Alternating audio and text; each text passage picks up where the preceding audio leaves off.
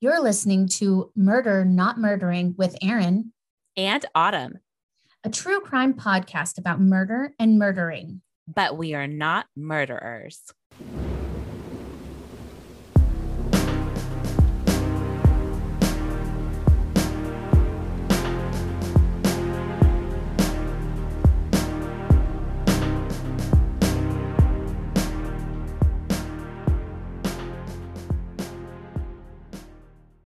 Hi, everybody. Welcome back to Murder Not Murdering with me, Autumn. and me, Erin. I'm wow. so awkward when you make me bring it in. Just a disclaimer, well, but yeah. I mean, you're, you're welcome. I just feel that I struggle. uh, I just wanted to mention wine and crime time of last week. Oh, oh, you guys. Even editing, I was like, oh no. it was cute. It was. Yeah. We got a lot of DMs from people enjoying your wine and crime. Well, listen, I'm just drinking water right now. So that's what that's what you're getting this time. Dang it. Yeah. I mean, maybe once a month we'll have a wine and crime with Aaron. Sure. uh, so listen, I'm back on my old tricks. I'm just going to warn you ahead of time. There will be a disclaimer. I am back up to my old dismemberment game. O M old timey, old timey dismemberment crimey. I'm shook. Yeah, surprise. but not at all. Actually, the reason why this one's so uh cool is there's like it ha- uses some like early groundbreaking forensic techniques, so that's why I picked it.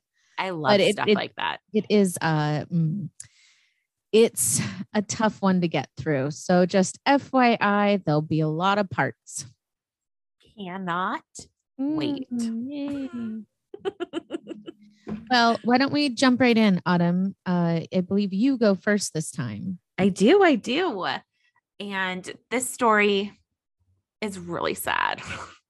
What? A hat? Not a happy murder? No, it's not. But it's it's even more sad to me, just because of the circumstances. And you'll hear it's just it's, it's really sad. It like tugged at my heartstrings. Oh boy. Okay. Thanks for bringing us up. You're so welcome. That's what I'm here for. Mm-hmm. Don't worry, we'll get some great dismemberment content coming up shortly.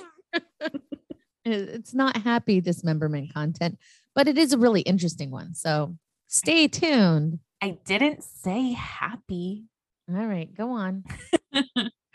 okay, so this one is the murder of Hannah Harris on Thursday, July 4th, 2013, 21 year old Hannah Harris left her home on the Northern Cheyenne Reservation in Lame Deer, Montana, to watch fireworks with some friends.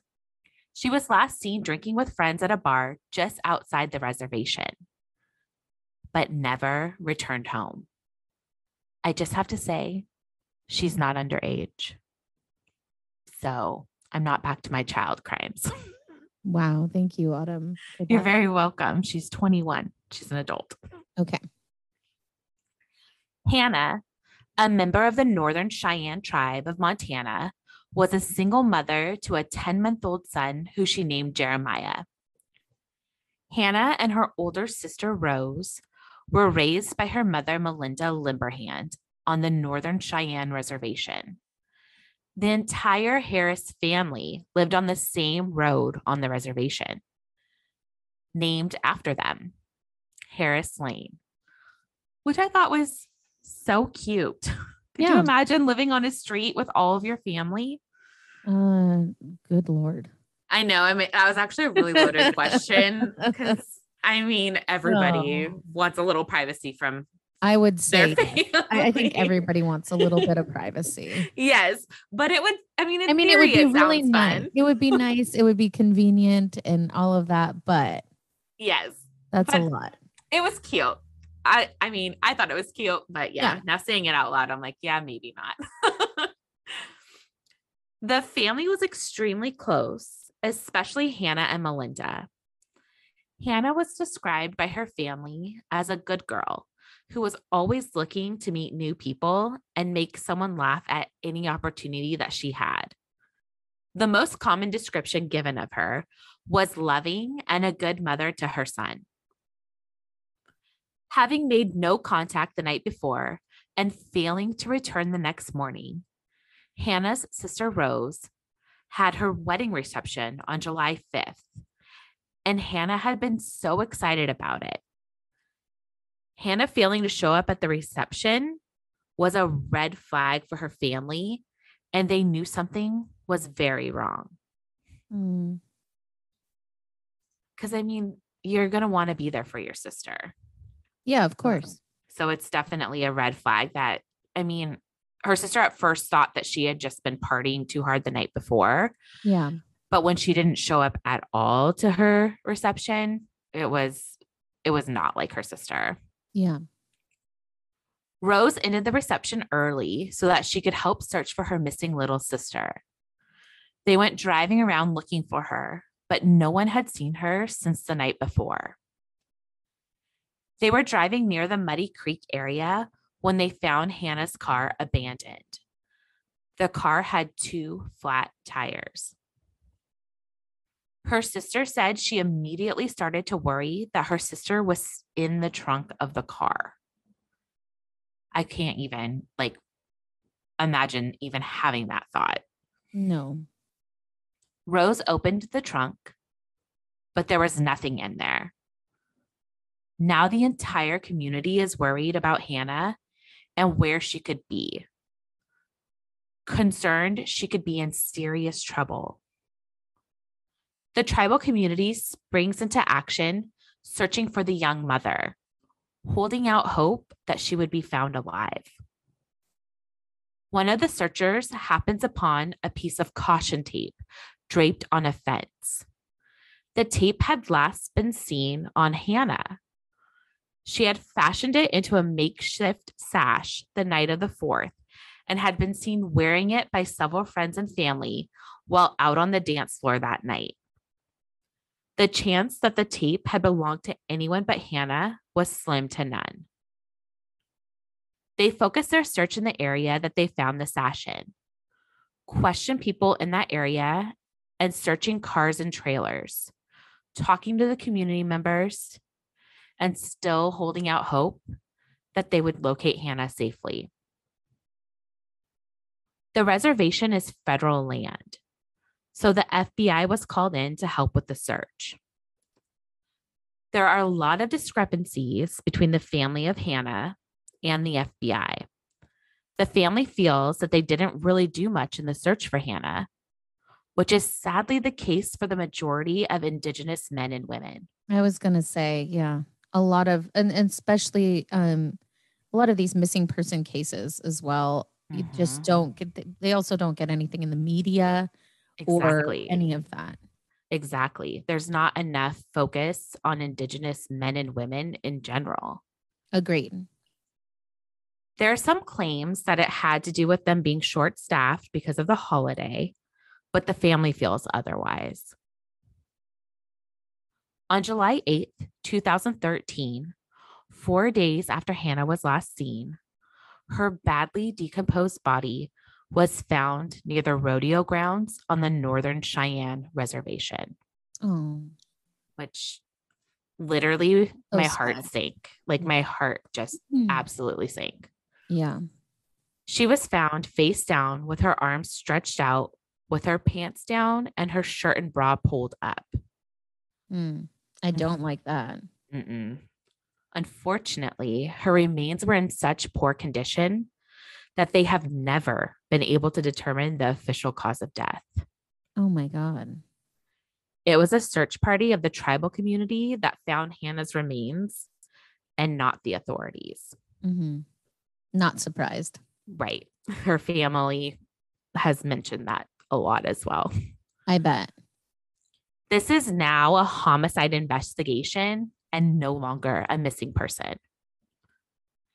Suspicion fell on the father of her child, a man from a neighboring tribe named Sky.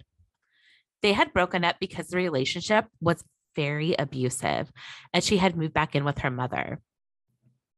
The BIA, which stands for Bureau of Indian Affairs, questioned him, but it turns out that he had a solid alibi. Hmm. He was out of state in South Dakota at the time of the murder. Okay.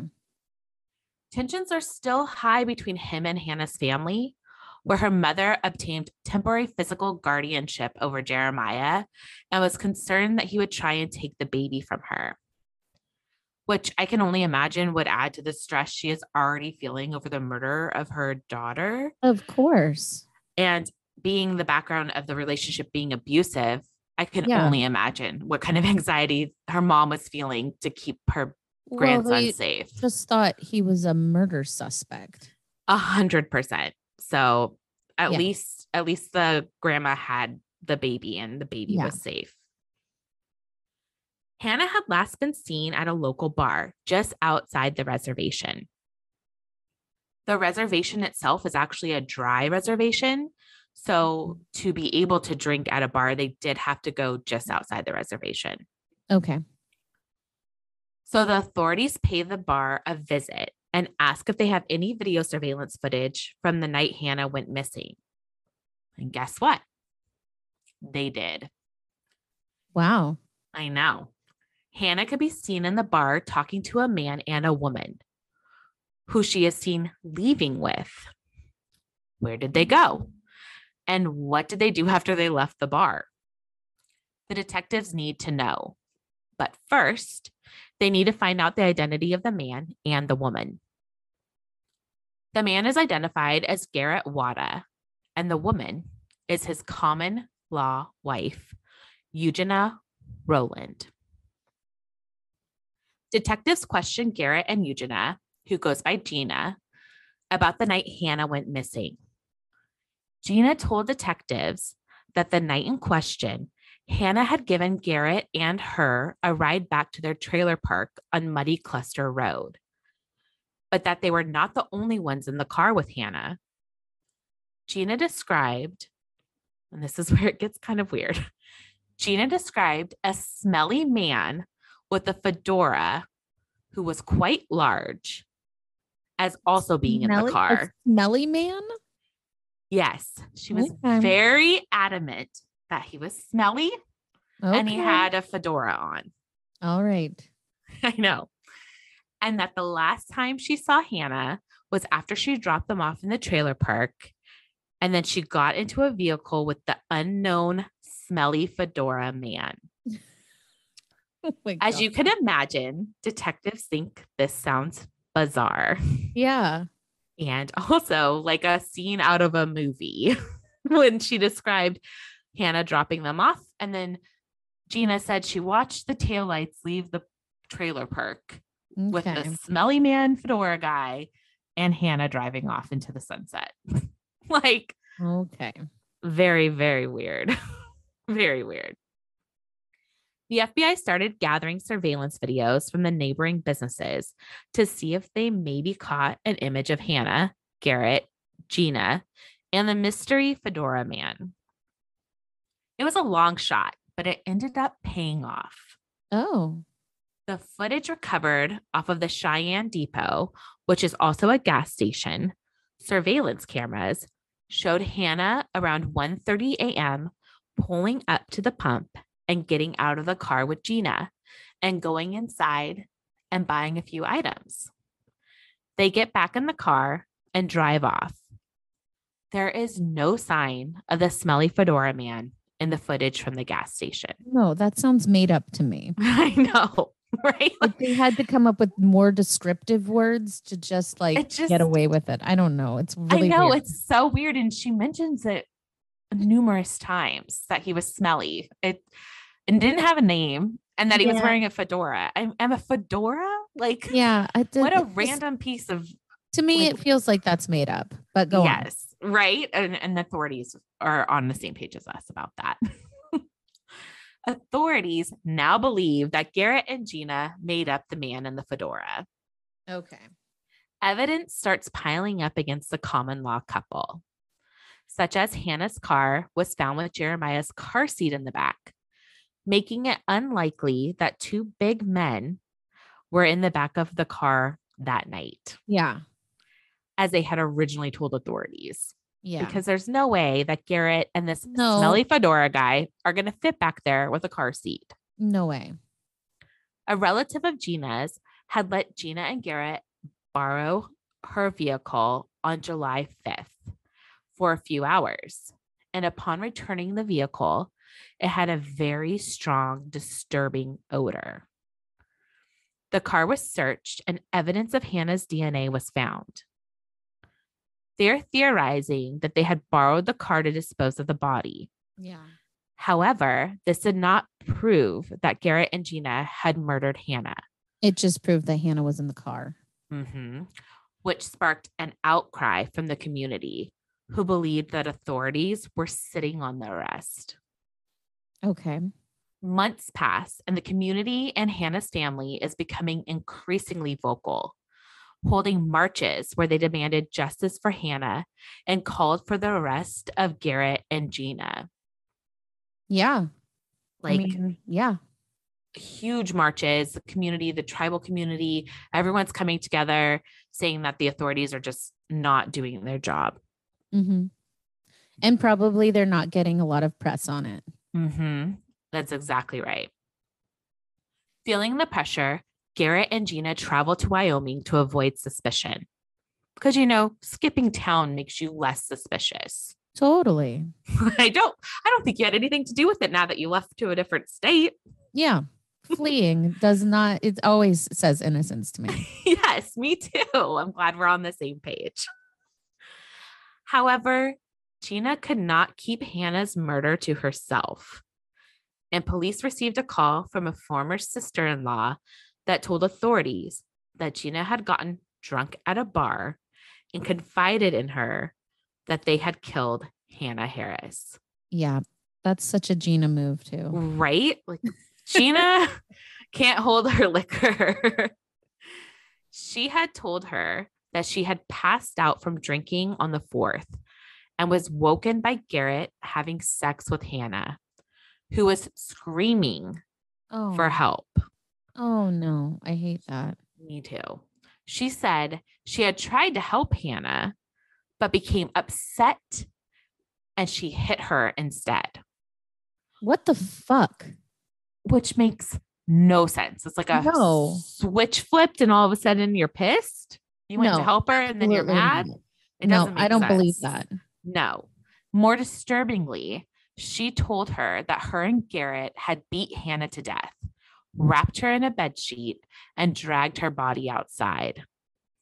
The next morning is when the cover up began, with them borrowing the relative's car and disposing of her body on the rodeo grounds.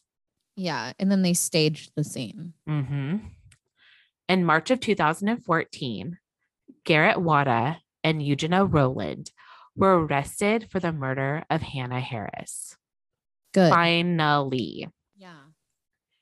Garrett was charged with sexually assaulting Hannah, and in exchange for his testimony, the murder charges were dropped. What? hmm And he was sentenced to only 10 years for being an accomplice to murder and a rapist. Jesus fucking Christ. 10 years. No, that's not enough. But Mm-mm. not in, even close. No. When Hannah's family read the victim impact speech at his sentencing, he could be seen shaking his head and refusing to acknowledge that his actions caused her family grief. Are you? I I'm No. swearing a lot, but are you fucking kidding me? No, like piece of shit. Garbage. It's- Actual garbage. I know. Especially heartbreaking to them was the part he played in the search for her remains beside her family and friends, Disgusting. knowing that she was dead. that just makes me so angry. It makes me furious. He's out there pretending to search for her and along with her family. How Like- heartbreaking. Come on. All right, what happened to Gina? So, Eugenia Rowland was sentenced to 22 years in prison for the murder of Hannah. She attempted to deliver a public apology to the family of Hannah Harris, but they refused to hear it, walking out of the courtroom before she began to speak. Nothing wrong with that. No, I am in absolute solidarity with them.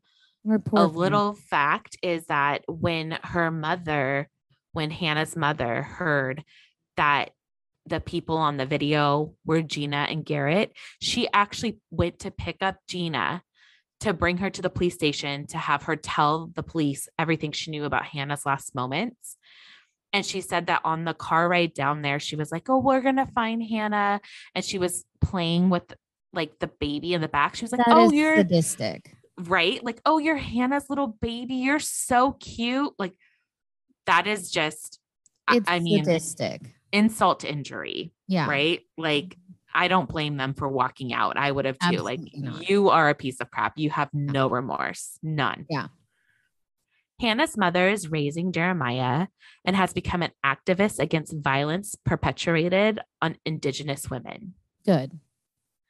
And this is kind of cool. And I don't know how I find these cases that always have like bills or rights or acts happening, but uh, somehow I do. But this is kind of cool.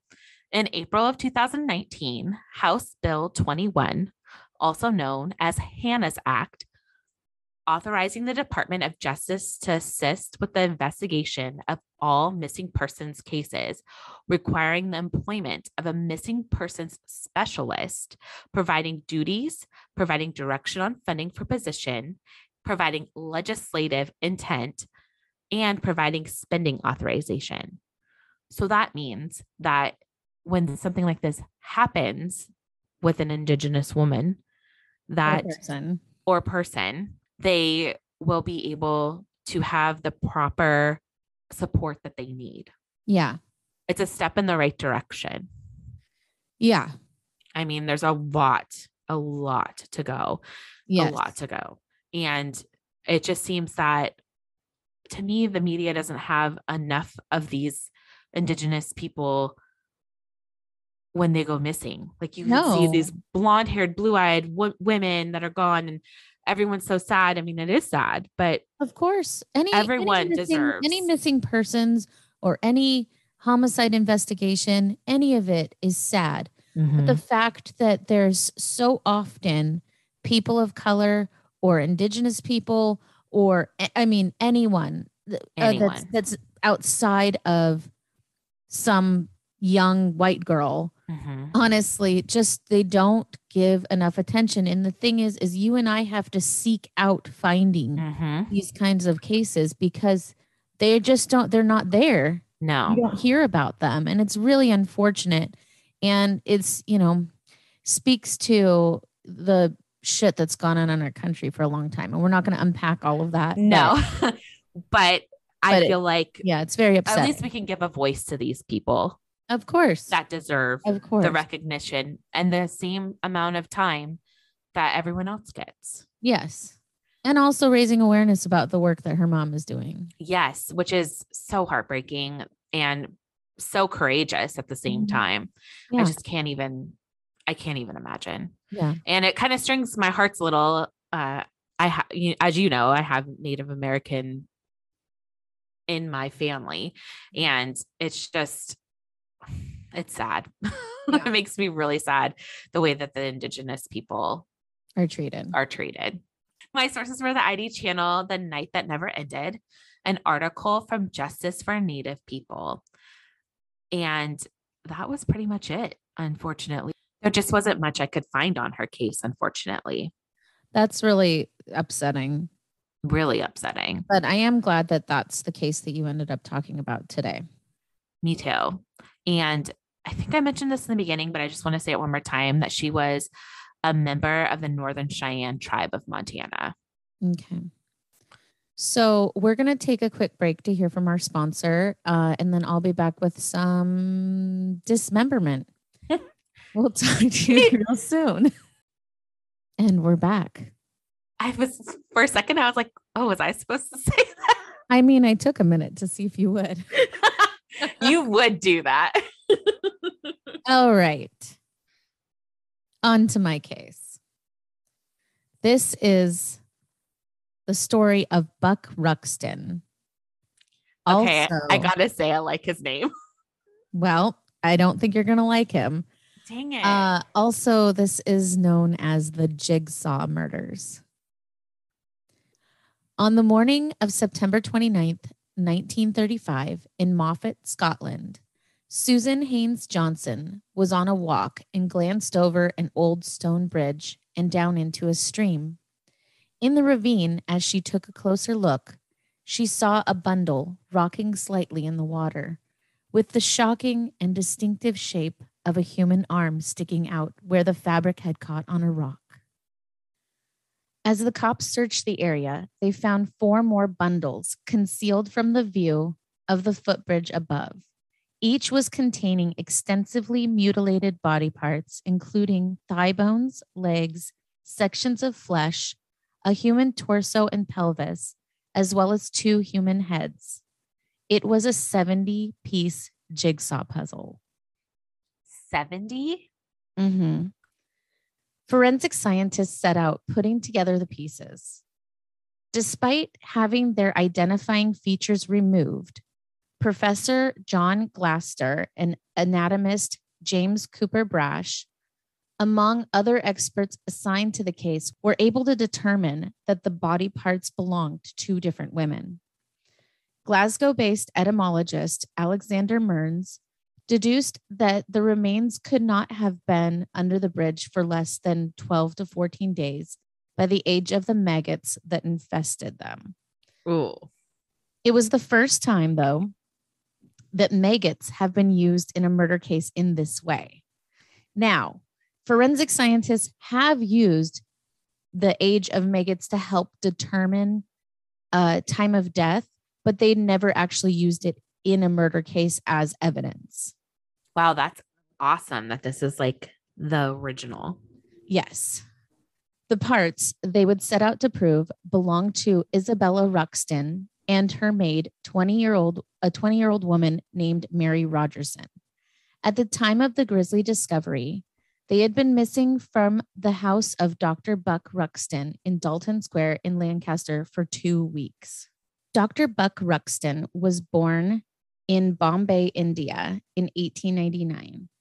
He moved from India to the UK in 1927 to train in Edinburgh, where he met his wife, Isabella. The couple relocated to Lancaster, where Ruxton established a medical practice at the family home at 2 Dalton Square. He was a husband, father, learned man, and well respected doctor.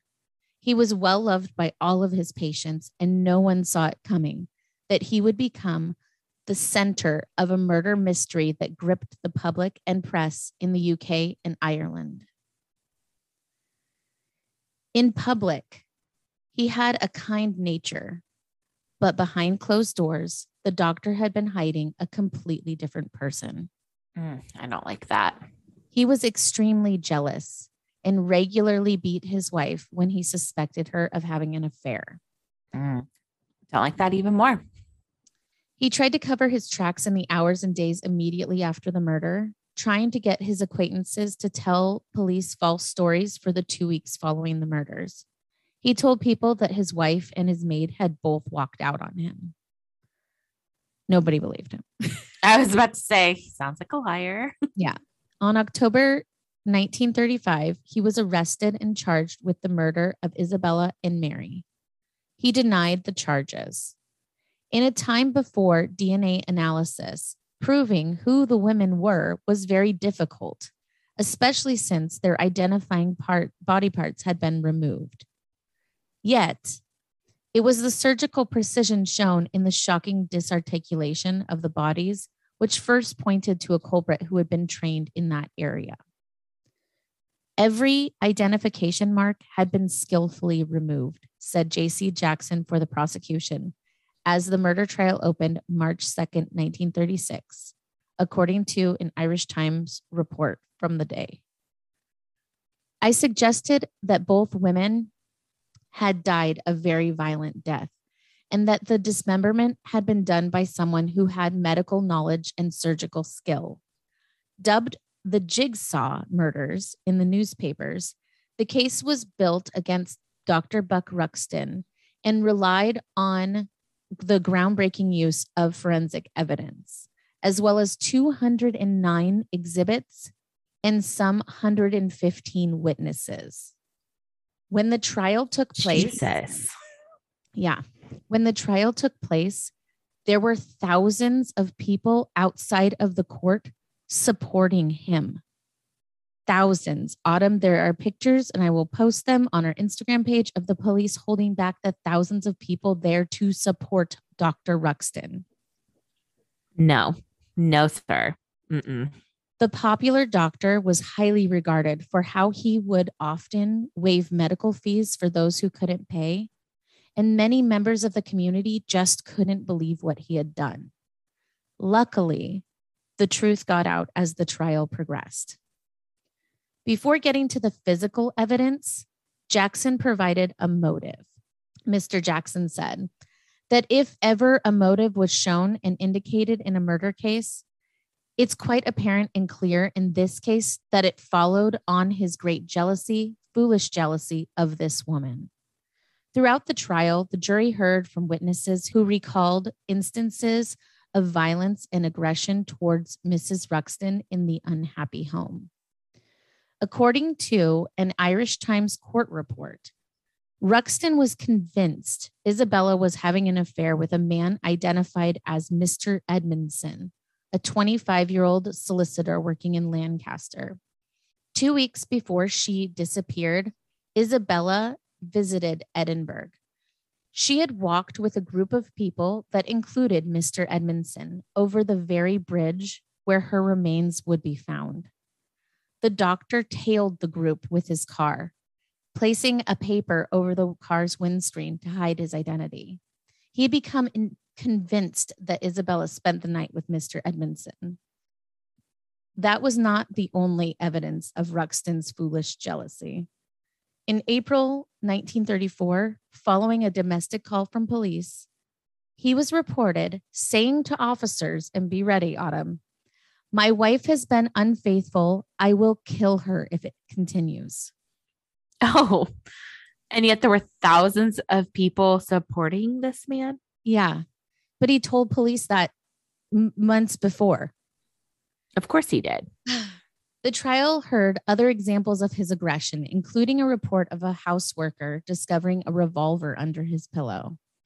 The most chilling account came from Isabella's sister, Jean Hare Nelson. She recalled speaking with Buck after he had revealed Isabella tried to take her own life. My sister asked me to take her home, and the doctor said if she attempted to take the children away, he would cut the throats of all of them. After that, he calmed down and became very nice. Oh, how gentlemanly of him. The good doctor. The character evidence against Ruxton was damning, but the forensic evidence shut it down. Jesus. In a model of Ruxton's house, blood splatter details, including a report of over 80 spots of human blood in the bathtub, various items of clothing found at the scene, and dental records were used to identify the victims and put their place of death on the landing of Ruxton's home. Other pieces of the puzzle included the presence of the Sunday Lancaster paper in the wrappings around the dismembered limbs, and the fact that Ruxton used, used his own children's clothing to wrap the body parts in. What the actual F? Yeah, it's it's going to get worse from here.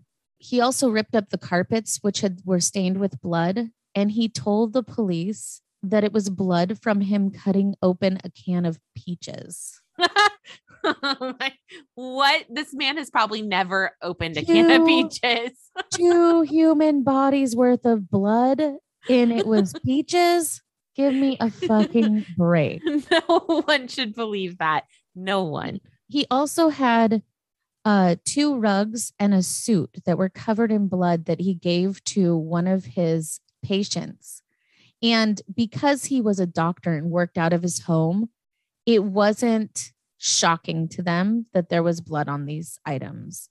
So he gave them to to help them out, I guess. And then all of a sudden they said that he came back to their house the following day and he had said that he needed him back and was really sweaty. And she was like, No, I am no, absolutely not. And he was like, No, I need to go get those professionally cleaned. And she's like, I can wash them myself. Don't worry about it. And he left. That was just a little fun side note. Oh, Great. Most notably, the prosecution relied on an innovation in forensics from doc, uh, from Professor Glaister to secure a guilty verdict. The professor took a skull found in the ravine and photographed it. He then superimposed an existing studio photograph of Isabella over the image of the skull. The contours of the face, matching jawline, and size similarities helped convince the jury that Dr. Ruxton's claim of innocence were false. In fact, the photos were a perfect match. Now, this is significant because this was the first time this technique had ever been used in an actual murder case. There will be a photo that I'm going to post on Instagram about how they did it, and it's fascinating to see the photo overlay. I'm telling you, it's incredible. Anyway, the conclusion was reached that on the night of September 14th, 1935, Buck attacked Isabella over the alleged unfaithfulness and likely strangled her. Mary Rogerson, on witnessing the murder, inadvertently became the doctor's second victim. He killed them on the landing. He drained their blood and dismembered their bodies in the bath with a surgical knife, paying careful attention to removing all identifiers. He then wrapped the body part wrapped the body parts and drove them 2 hours to Scotland where he discarded the evidence in the ravine. That's why the Lancaster newspaper that he wrapped them in told them that clearly they came they were there. He was found guilty following an 11-day trial after a 1-hour deliberation. A petition for leniency was signed by 10,000 people, including sympathetic locals who held the doctor in high regard. But that was disregarded, and Ruxton was sentenced to death for his crimes. Ha! Good. Goodbye. 10 Guy that I liked your 10,000 name. People, 10,000 people signed this petition. Ridiculous. now, during his time in the witness box, his demeanor had been erratic and emotional. At his sentencing hearing, however, he was calm, except for one final strange gesture. According to the Irish Times report, after the judge finished handing down the death sentence, when the judge's voice had ceased and the chaplain's amen had echoed away, Ruxton raised his right arm from the elbow in what appeared to be a Roman form of salute. so weird. What a bizarre situation. Hmm. The next day, on May 12th, 1936, Buck Ruxton walked from his Strangeways cell to the gallows and was hanged. He is buried in an unmarked grave in the grounds of the prison. He also confessed to the crimes, saying, I killed Mrs. Ruxton in a fit of temper because I thought she had been with a man. I was mad at the time. Mary Robertson was present. I had to kill her. Nice. Yeah. I have Um, no words for this monster. A fund was set up to help the Rogersons family and the Ruxton children.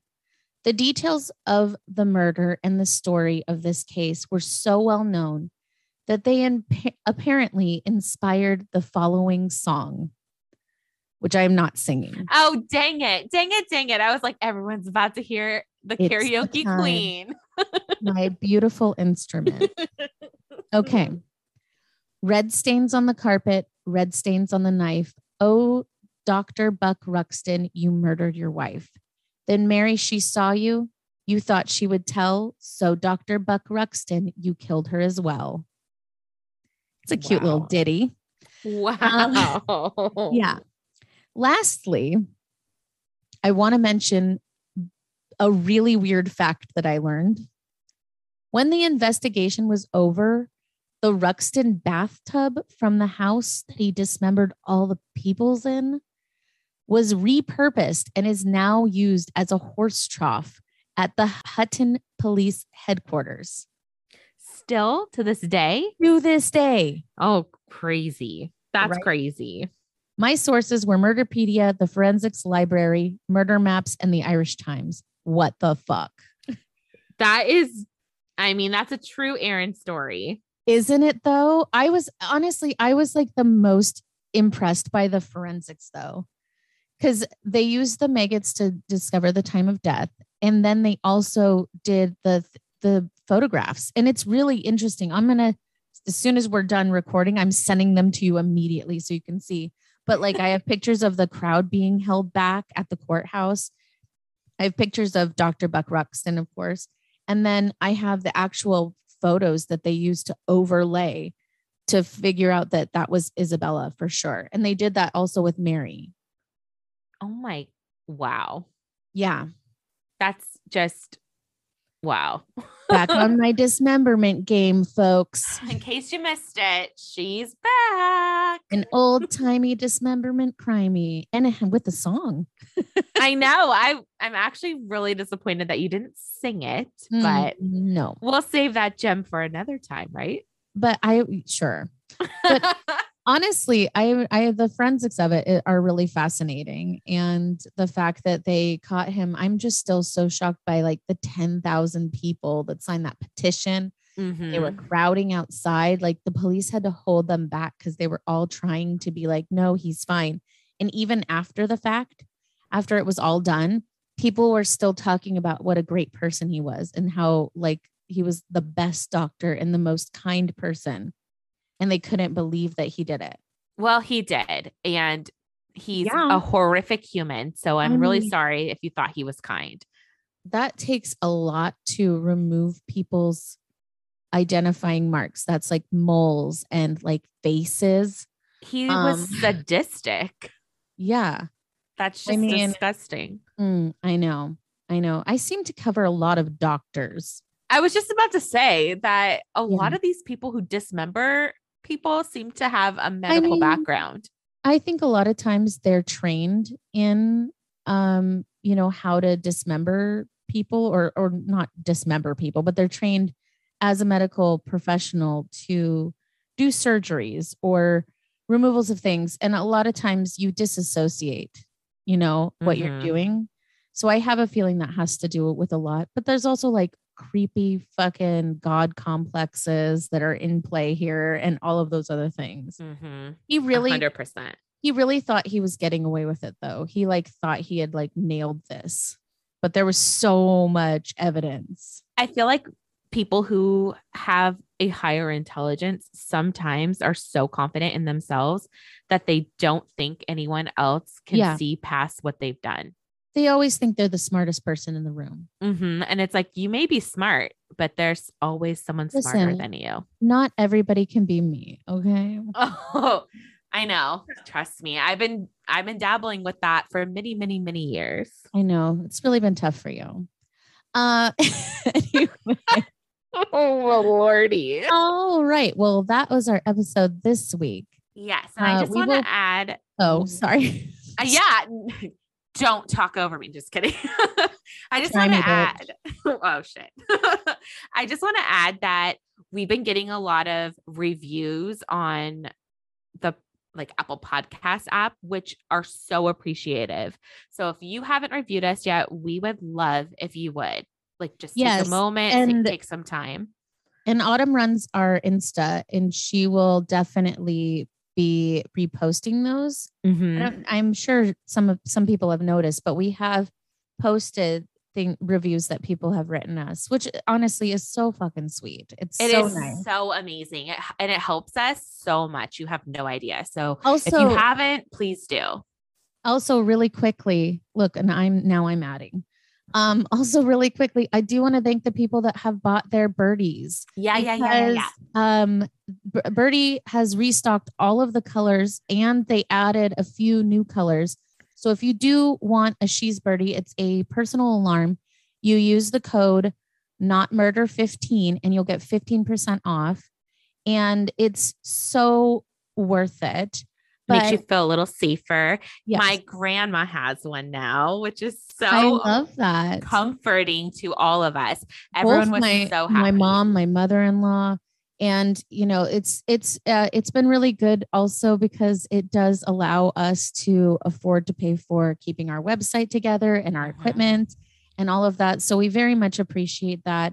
Yes. And um and honestly, it it makes me so proud that we're able to do something that will event will eventually keep people out of harm's way. So 100%. uh, thank you again so much for that. If you want, please take a picture of your birdie and Yes. and take and us tag us and tag us. We will repost Yeah. those.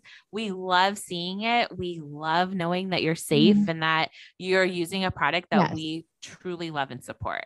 And um, I'm going to put out a little video this week showing you how to test your birdie when you get it, because I know a lot of people are getting them right now. Yes. So a keep a lookout thing. for that. It's Murder Not Murdering on Instagram.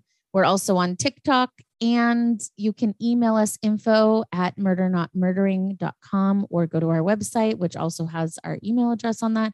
If you have suggestions for cases or comments or anything, try to be constructive if you don't like it. For the most part, I have to say everyone is very yes, kind. very supportive. Um, there are right. occasional weirdos, but they, I don't even think they listen. I think they just troll Yeah, sure. I mean, they're everywhere. everywhere. All right. Thank you guys so much. We'll be back next week. Uh, bye. Bye.